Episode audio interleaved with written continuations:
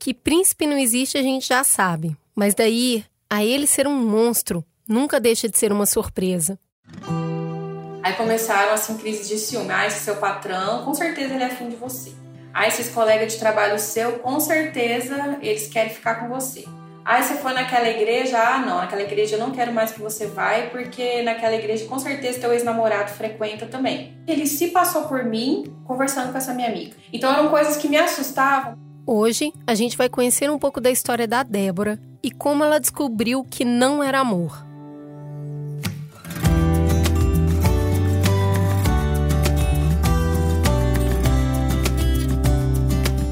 Como eu cuido de mim? Foi para responder essa pergunta que criamos esse espaço aqui, um podcast para a gente conversar sobre saúde mental além do raso, partindo de múltiplas vivências, apresentando diferentes linhas de tratamento e explorando as nuances de viver e conviver com transtornos mentais. Prazer, esse é o Crônicas de um Cuidado, um spin-off do podcast Mamilos, comandado por mim, Cris Bartz, e produzido pela minha parceira Juva Lauer um lugar de acolhimento que oferece um caminho para você não precisar mais se achar sozinho. E quem abriu seu coração e a sua cabeça para mim dessa vez foi a Débora.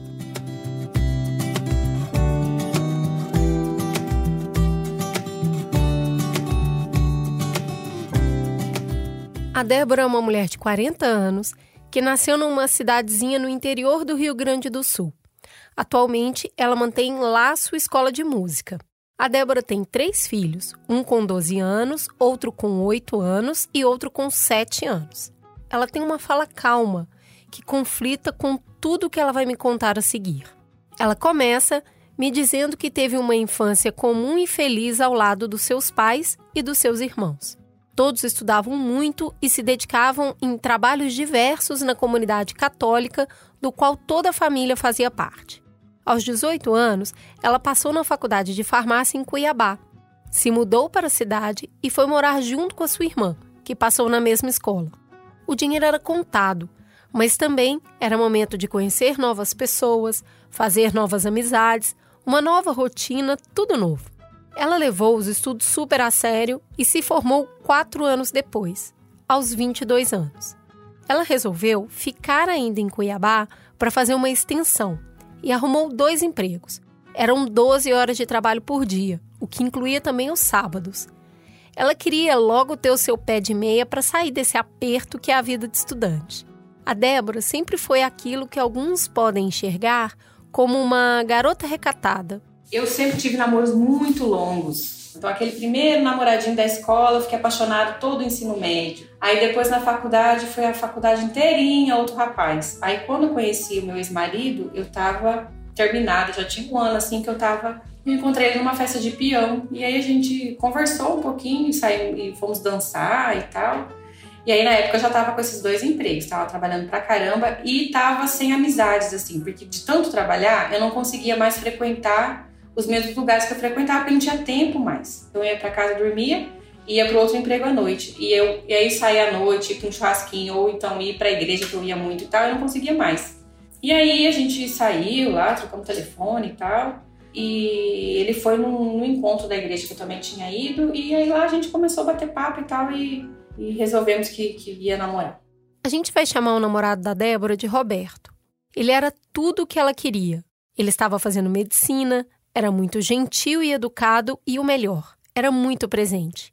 Flores, mimos, mensagens de amor no meio do dia, ajuda para resolver problemas cotidianos.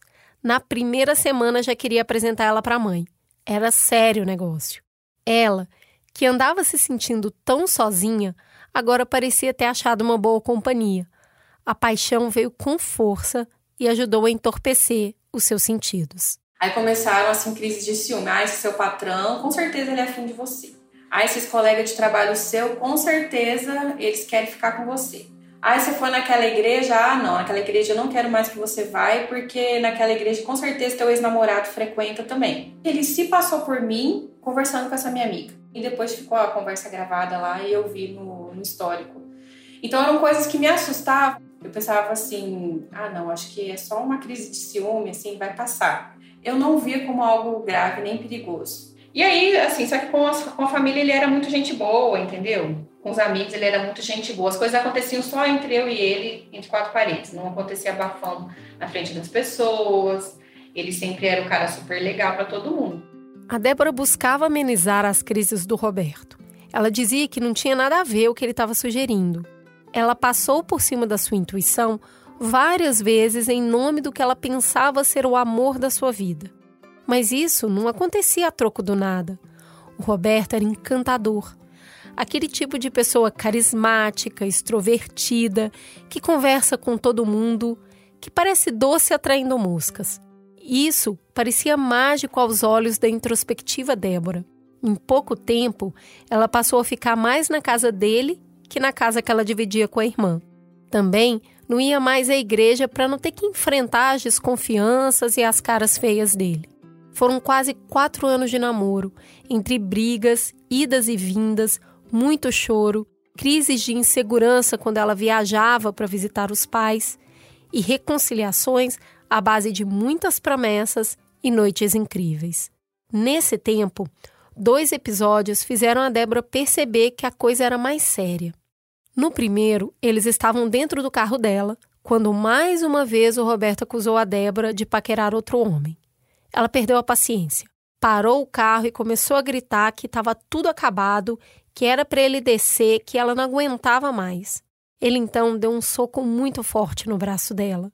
Ela gritou mais e ele tapou a boca dela com tanta força que quebrou seu dente. No segundo episódio, em mais uma crise de ciúmes, o Roberto se trancou com a Débora dentro do quarto dela. Ele a derrubou e começou a dar vários chutes no seu estômago. Ele só parou quando a irmã da Débora chegou em casa e bateu com força na porta. Ela gritou que os vizinhos estavam todos lá procurando saber o que tinha acontecido. A irmã da Débora passou a cobrar dela uma postura, mas ela estava muito confusa. Ela brigava, ficava brava, ficava brava mesmo. Ela falava: Você não dorme mais em casa? O que está acontecendo? O que aconteceu aquele dia? Sabe? Só que eu defendia ele. Falava que estava tudo bem, foi só uma briguinha. Então, assim, eu nunca joguei as cartas na mesa. Né? Eu sempre defendia ele.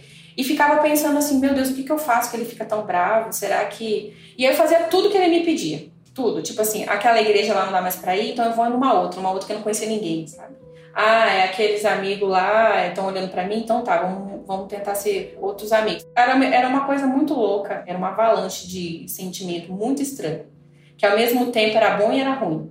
Pouco tempo depois desse segundo evento, a Débora perdeu o emprego em Cuiabá e conseguiu um na sua cidade natal. Ela disse para o Roberto que ela voltaria para trabalhar e que ele ficasse para terminar a faculdade. Ele não teve muita escolha. Ao voltar, a Débora começou a se sentir bem novamente. Mesmo com as ligações frequentes do Roberto, que aconteciam até de madrugada e deixavam a família dela muito preocupada, a Débora retornou amizades, voltou a se divertir e até conhecer outros rapazes. Só que aí, o Roberto sentiu que ele estava perdendo o controle sobre a situação e foi atrás dela. Insistiu muito na reconciliação, fez juras de amor, prometeu não brigar mais e, num descuido nesse dia, a Débora ficou grávida. A Débora, então, contou para o Roberto sobre a gravidez. Ele ficou numa alegria só, disse que queria se casar, formar uma família e, assim, aos 26 anos, a Débora se casou com o Roberto.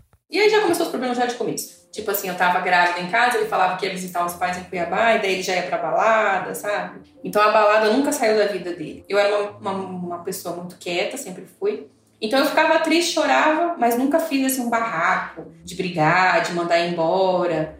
E, e eu pensava assim, puxa, casei na igreja, né? Agora eu vou ter que aguentar. E aí eu aguentava calada. E aí no casamento, aí depois ele começou a esfriar muito, tipo assim, ele não participava de nada, nada mesmo, tipo assim. No final de semana, ou ele trabalhava demais, assim, porque ele começou a trabalhar até no fim de semana, à noite, era plantão, plantão, plantão direto, só arrumava plantão.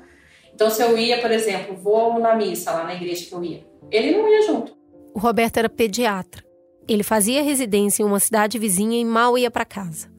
Ele emendava plantão com balada, raramente via o filho e nunca cuidava dele. A Débora pensou que, com o segundo filho, ele ficaria mais tempo em casa. Mas isso não aconteceu e as coisas ficaram ainda piores. Ele passou a beber muito E mais tarde, a Débora veio a saber que o Roberto também estava usando cocaína. Ele voltou a ficar muito violento. Gritava mesmo na frente das crianças. A crise estava ficando cada vez pior e a Débora ficou grávida do terceiro filho sem planejar. Tudo era muito difícil e ela parecia estar cada vez mais presa naquela situação. Violência física e psicológica pareciam normalizadas naquele ambiente. Era uma ilusão de que um dia eu teria uma família boa, perfeita. Era pura ilusão de que tudo, que, que o meu esforço faria eu ainda ter uma família que eu imaginava. Em uma das brigas, onde apanhou muito, a Débora pediu a ajuda do seu irmão e ele foi buscá-la com as crianças. Então ele disse: Irmã, você está num relacionamento abusivo, você precisa se tratar. A Débora nunca tinha escutado esse termo antes. Disse que aquelas duas palavras ficaram martelando na sua cabeça. Então, ela resolveu pesquisar na internet e foi lendo mais a respeito. Leu também sobre a Lei Maria da Penha e começou a seguir vários perfis em redes sociais que abordavam o tema. Entre eles, a comunidade Não Era Amor no Instagram. E aí, sempre que eu tinha um tempo, assim, que eu tava sozinha, eu comecei a ler, ler muito, ler, ler, ler, ler, ler, ler. Então tinha os relatos das mulheres. E aí eu falava assim: ah, não, não é tudo isso, não. É só um pouquinho disso aqui. Aí passava o dia, eu pensava assim: não, ele é tudo isso aqui mesmo. Isso aqui também já aconteceu comigo. Aí eu comecei a internalizar que aquilo era um relacionamento abusivo. E aí eu interagia com as páginas, respondia, mandava mensagem. E a página da Poliana foi a que me respondia sempre. E aí, depois de seis meses que eu fui marcar a primeira consulta. E aí que ela começou a me ajudar a, a enxergar de uma nova forma. De que eu não era culpada dele estar nervoso, de que a, a, cada um tem que assumir sua própria culpa. Tipo assim, o fato de tudo isso acontecer, a culpa era dele, não era minha. Né? Comecei a mudar um pouco o olhar. Não era a primeira vez que a Débora procurava terapia. Ela já tinha feito isso duas vezes antes, mas a experiência tinha sido muito frustrante. A primeira vez foi com um homem que questionava sempre se ela queria ou não ficar casada. A Débora, confusa, dizia que achava que sim. Então o terapeuta disse: Vamos insistir mais um pouco. Ela foi parando de ir. Na segunda tentativa era uma mulher que pressionava a Débora para se separar, mas ela dizia que tinha medo, que não conseguia. Então a terapeuta deu alta para ela, pois disse que somente se ela se separasse era possível ajudar. Dessa vez foi diferente. A Débora encontrou acolhimento e respeito, e isso a fortaleceu muito. Ela decidiu fazer um curso de aprimoramento profissional em outra cidade, e ela deixou seus filhos com seus sogros. O Roberto foi atrás dela. Ela foi avisada pela irmã dele, que, muito preocupada, pediu para Débora se cuidar. Nesse dia, o Roberto invadiu o local onde ela estava e eles começaram uma briga. De uma maneira muito discreta, a Débora conseguiu colocar o celular para gravar de acordo com a orientação da sua terapeuta. Então, ele partiu para agressão física e sexual e, por fim, tentou enforcá-la. Pela primeira vez, a Débora gritou muito e alto, dizendo que ele estava tentando matá-la. O Roberto então se assustou. Nunca tinha visto ela dizer aquilo e gritar daquele jeito. Ele decidiu ir embora. A Débora ligou para a terapeuta e, na hora, ela passou todas as orientações sobre como sair do hotel em segurança, qual delegacia ir, o que dizer, e foi assim que, pela primeira vez, a Débora denunciou o Roberto por tentativa de feminicídio. As orientações da psicóloga não pararam por aí. Ela narrou as investidas que o Roberto tentaria. Ele vai mandar mensagem pedindo perdão, ele vai fazer todo tipo de chantagem emocional. Tudo que ela falou, ele fez. Ele mandava foto das crianças que estava arrependido, que não tinha acontecido nada demais, que eu vi coisas que ele não tentou pegar no meu pescoço, que ele não lembra de nada. Então, assim, ele tentava me deixar confusa, confusa, confusa, né? E aí, assim, graças a Deus, aí a Poliana, eu confiei muito nela, mesmo com poucas sessões, sabe? Eu confiei tudo que ela pediu para eu fazer, eu fiz. Apesar das investidas dele, a Débora não retirou a denúncia e deu entrada no pedido de divórcio. O advogado fez o processo litigioso, já que o Roberto não aceitava nenhuma proposta. Ele não queria se separar. Foi anexada ao processo a denúncia de agressão e todo o histórico de casal. Assim, com base na Lei Maria da Penha, o divórcio foi expedido pelo juiz, mesmo sem a assinatura dele. Depois de quatro anos de namoro e 13 anos de casada sofrendo todo tipo de agressão, a Débora estava livre do Roberto. Para se reerguer, ela contou muito com a sua família e também com a sua fé em Deus. Ela faz uma reflexão importante sobre a sua religiosidade e como ela foi usada. São ferramentas boas que a religião ensina, que é ser parceiro, saber contornar a situação e tal. Agora, quando você está com uma pessoa, né, violenta, então aí, aí essas ferramentas não dão certo. Mas não dão mesmo. Na verdade, fortalece a misoginia, fortalece o machismo, fortalece mais ainda. Então, eu tava com um cara que não merecia na verdade, está comigo. Então, assim, eu fazia todas as ferramentas que eu achava que seriam importantes com um cara errado. Era um prato cheio para ele. Eu era a mulher perfeita, né? A mulher que ele conseguia controlar, que ele conseguia dominar, que não reclamava e que ainda veio para a igreja rezar para ele, entende? Assim, eu era a mulher perfeita, a família perfeita para a sociedade, para ele se manter enquanto médico, enquanto uma pessoa de boa índole, né? Continuar em terapia fez a Débora conseguir se enxergar como vítima, coisa que ela nunca tinha pensado antes. Eu via ele como uma pessoa que eu precisava muito ajudar, que ele tinha um problema, tinha aquela coisa de mãe dele, então eu parei com isso, que eu tinha que cuidar era de mim. A única pessoa que eu podia mudar nesse mundo era eu mesma. E aí eu comecei a confiar nisso, que eu precisava mudar a mim mesma. Eu sabia que eu conseguiria arrumar dinheiro de uma forma ou de outra. Eu comecei a ver que se eu cuidei de três crianças sozinha a vida toda, o que, que ia mudar eu cuidar agora de três sozinha? Eu tava sozinha mesmo. Saber que eu tinha algumas amizades para contar, fiz novas amizades. É, passei a fazer um esporte que me ajudou muito, que eu comecei a pedalar, então aquilo lá para mim foi excelente para eu desestressar, sabe? Hoje eu não sou mais a mesma mulher. Eu sou uma mulher forte, eu sou uma mulher que sei que eu dou conta. Eu consigo identificar o que, que é um homem saudável, que é um cara machista, né? Que, que vai dar problema. Eu pergunto para Débora como as pessoas que estão em volta podem ajudar, porque algumas pessoas alertaram ela. Foram 13 anos de casada, muitas brigas e idas e vindas. O que é possível fazer por alguém nessa situação? fique por perto, porque uma hora ela vai vai fazer a queixa, uma hora ela vai pedir ajuda. E aí você vai estar perto para ajudar. O que acontece é que as pessoas se afastam. Elas ficam com raiva da mulher. Quantas pessoas eu já escutei assim, ah, gosta de apanhar mesmo, é uma burra mesmo, olha só, só ela que não vê, a gente fala, fala, ela tá ali com o cara. Aí as pessoas mesmo caem fora. E é ótimo pro cara, né? É ótimo essas pessoas se afastarem da vítima, né? É perfeito. Então, na minha opinião, às vezes não vai ser nesse momento que ela vai escutar você. Mas assim, por mais que ela não escute nesse momento, fique por perto, porque você vai ser de extrema ajuda no momento que ela pedir a ajuda.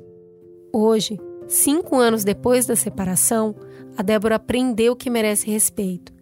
Ela descobriu que tem muito valor e isso se reflete na sua vida, na vida dos seus filhos, e eu posso dizer seguramente para vocês também está refletido no seu olhar.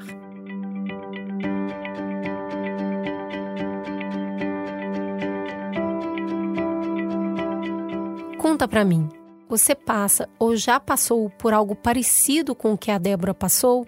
Ou conhece alguém na mesma situação? Eu quis contar essa história porque parece que a gente nunca fala o suficiente sobre violência contra a mulher. Ela não tem cara, não tem idade, não tem renda e muito menos já é um assunto batido. Foi depois de anos vivendo nessa situação que a Débora teve acesso à informação de qualidade que a ajudou a dar uma guinada que salvou sua vida. Foi para falar um pouco mais sobre esse assunto que eu liguei para Poli Abreu, a fundadora da página Não Era Amor, que atendeu a Débora. O Não Era Amor é um movimento de impacto para ajudar mulheres que estão em relacionamentos abusivos. O site deles é incrível, tá cheio de informação relevante, ótimo para ler e para compartilhar. nãoeramor.com.br.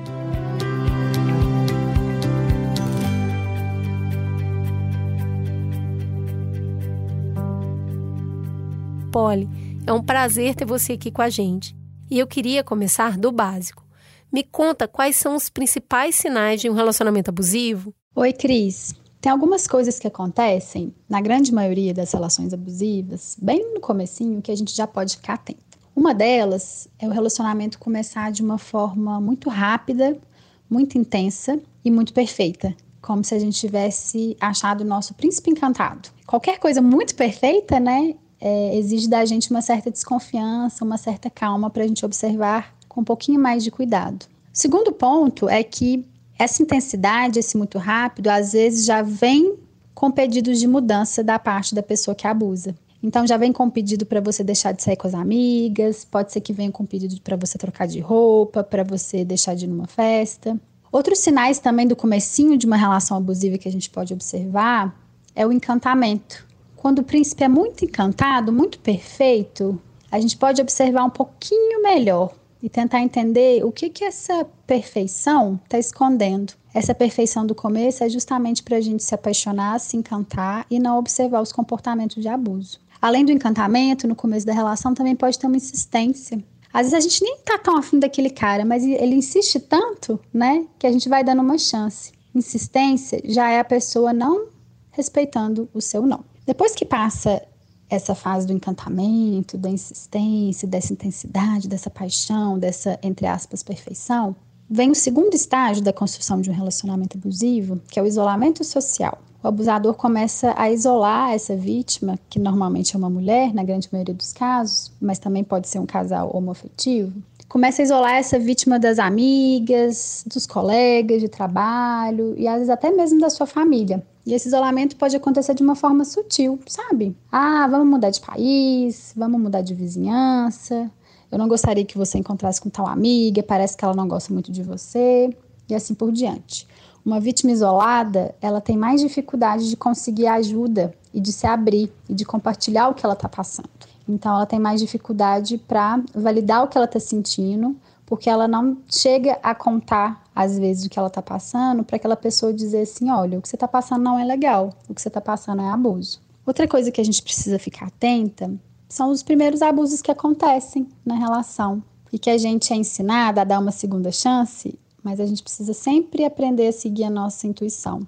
Então, muitos ciúmes, uma posse, um controle, manipulação. Então, podem existir diferentes perfis de abusador, né? Ele pode se fazer de vítima, ele pode ser mais agressivo, ou ele pode ser o legalzão. Mas, na grande parte das vezes, tudo tem que ser do jeito dele. Você não pode ser você mesma e você vai se perdendo ali naquela relação. Né? Então, a vítima costuma sentir culpa, confusão mental. A mulher que está no relacionamento abusivo, ela sempre tem esperança de que o abusador vai mudar. E esse tanto de abuso, esse tanto de sentimento ruim que isso gera, faz com que a mulher comece a se questionar se ela está ficando louca, ou se ela está exagerando, ou se a culpa é dela. Então, esses são todos sinais de que você pode estar numa relação abusiva. Poli, parece que você está narrando o relacionamento da Débora, né? Ou seja, essas coisas vão se repetindo, é importante ficar atento. Mas eu acho que é uma pergunta que passa pela cabeça de muita gente, né? Até por causa do tempo de relacionamento que a Débora teve. O que, que faz uma pessoa permanecer em um relacionamento abusivo? Por que, que é tão difícil sair disso? O relacionamento abusivo, o próprio abuso em si, com as suas consequências, né? Culpa, confusão mental, esperança, isolamento social, o próprio abuso ele é feito para que a mulher não consiga sair, para que ela se mantenha ali na relação e continue alimentando essa vida de luxo da pessoa que abusa, né?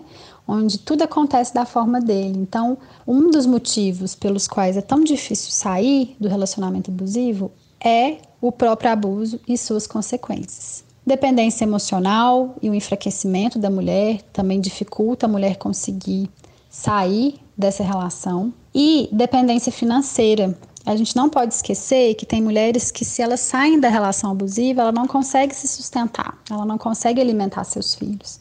Então, essa é uma grande realidade. É claro que mulheres com ou sem dinheiro podem ser vítimas de abuso, mas a mulher que está com dependência financeira, ela vai ter mais dificuldade de sair da relação abusiva. A falta de apoio e suporte social que a mulher que está no relacionamento abusivo enfrenta também é um dificultador para ela conseguir sair e voltar a ser o próprio centro da vida dela. Então, a gente junta o efeito do abuso, né? A esperança de que o cara vai mudar, enfraquecimento, ansiedade, depressão que essa mulher pode, pode estar, e a manipulação e talvez a dependência financeira, e a falta de apoio social é um conjunto complexo, cheio de camadas, que pode dificultar a vítima de sair. Então, por isso que é importante que a gente tenha políticas públicas para apoiar a saída dessa mulher do relacionamento abusivo. É por isso que a gente tem que ter uma sociedade bem informada sobre o que é um relacionamento abusivo, quais são as consequências. Por isso que a gente precisa alimentar esse debate social. Então, é por isso que, por exemplo, as polícias têm que estar bem treinadas nas delegacias e nas delegacias da mulher, né, para saber acolher essa vítima, para saber informá-la dos direitos dela. Então, se toda uma sociedade estivesse preparada para apoiar essa mulher e para entender que essa mulher é uma vítima, mas que ela também precisa de condições para conseguir sair, condições materiais, condições financeiras, condições emocionais. Se a gente tivesse toda uma sociedade apoiando, com certeza os números de abuso diminuiriam demais. Pois é, ainda falta muito, né? Você enumerou muitas coisas que são necessárias para que relacionamentos desse tipo, se existirem, não permaneçam por tanto tempo, né? Mas é isso, enquanto isso está acontecendo, o que, que as pessoas que estão em volta precisam fazer para ajudar quem está passando por essa situação? Para a gente ajudar uma pessoa que está no relacionamento abusivo, a primeira pergunta que a gente tem que fazer é se a gente está no momento que a gente tem a capacidade mesmo de ajudar, condições de ajudar, né? Porque se a gente for julgar essa mulher, cobrar essa mulher que ela termine com o abusador, isso só vai ter efeito contrário, só vai fazer com que ela afaste da gente e não busque na gente esse ombro amigo que ela, que ela precisa. Então, só da gente querer ajudar, isso já é uma sementinha da bondade, né? Então, se a gente consegue oferecer essa ajuda sem julgamento, perguntando do que, que essa mulher precisa, é, às vezes tirando ela desse isolamento social, relembrando quem ela era, né, é, antes do abuso, e ajudar ela também com questões práticas então, pegar na mão dela, levar ela numa advogada, acolher ela em casa, ajudar ela a melhorar o currículo dela, ajudar ela a procurar um emprego.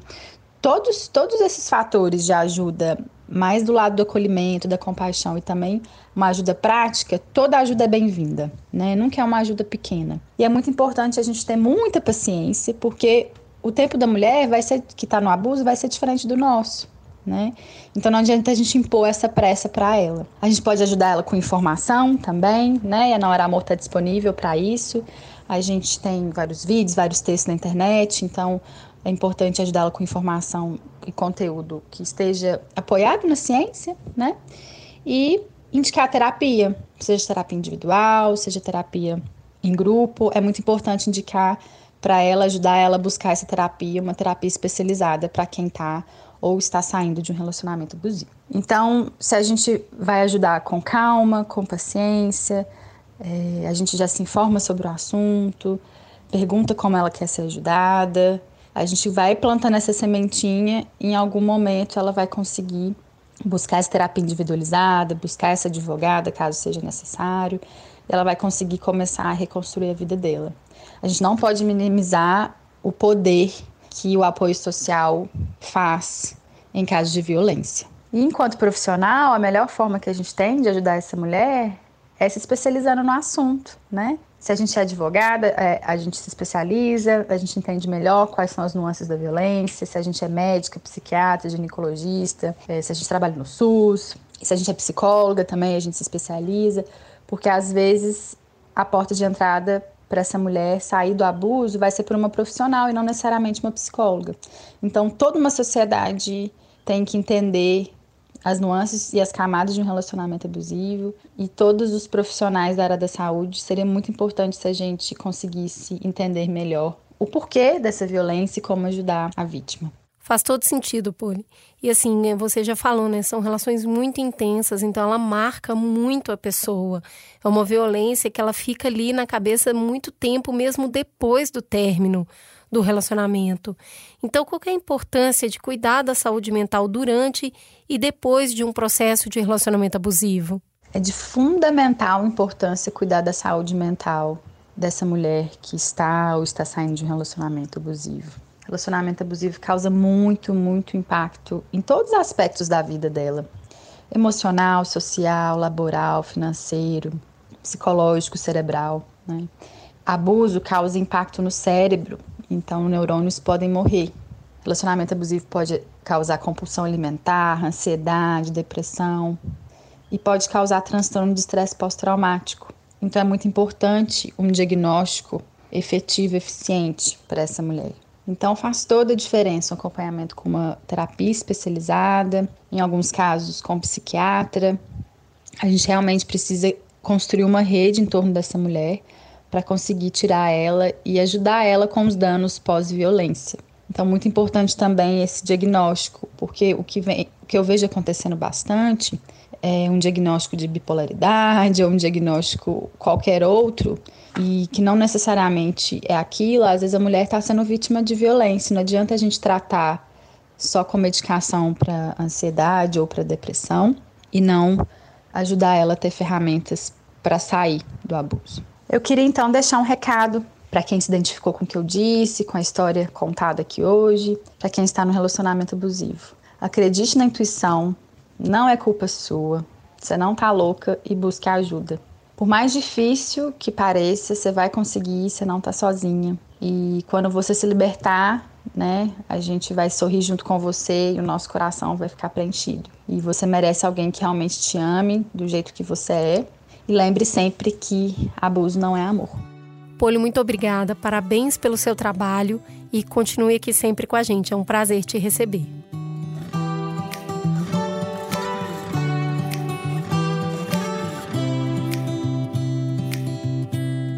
Boa conversa hoje, hein? Eu senti que a gente avançou nesse tema. Eu agradeço a Débora por me contar a sua história, a Poli por me ensinar e você por me ouvir. Se você quiser, você pode contar a sua história para mim. É só entrar no perfil mamilospod no Instagram. Lá nos destaques tem um formulário, você escreve uma prévia da sua história e quando ela for selecionada, a gente entra em contato para bater um papo.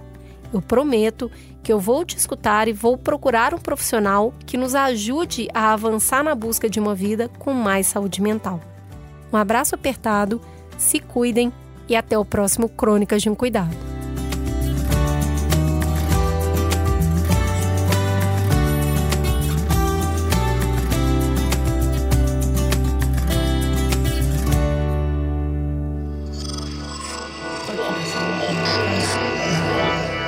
Podcast é, é apresentado por b9.com.br.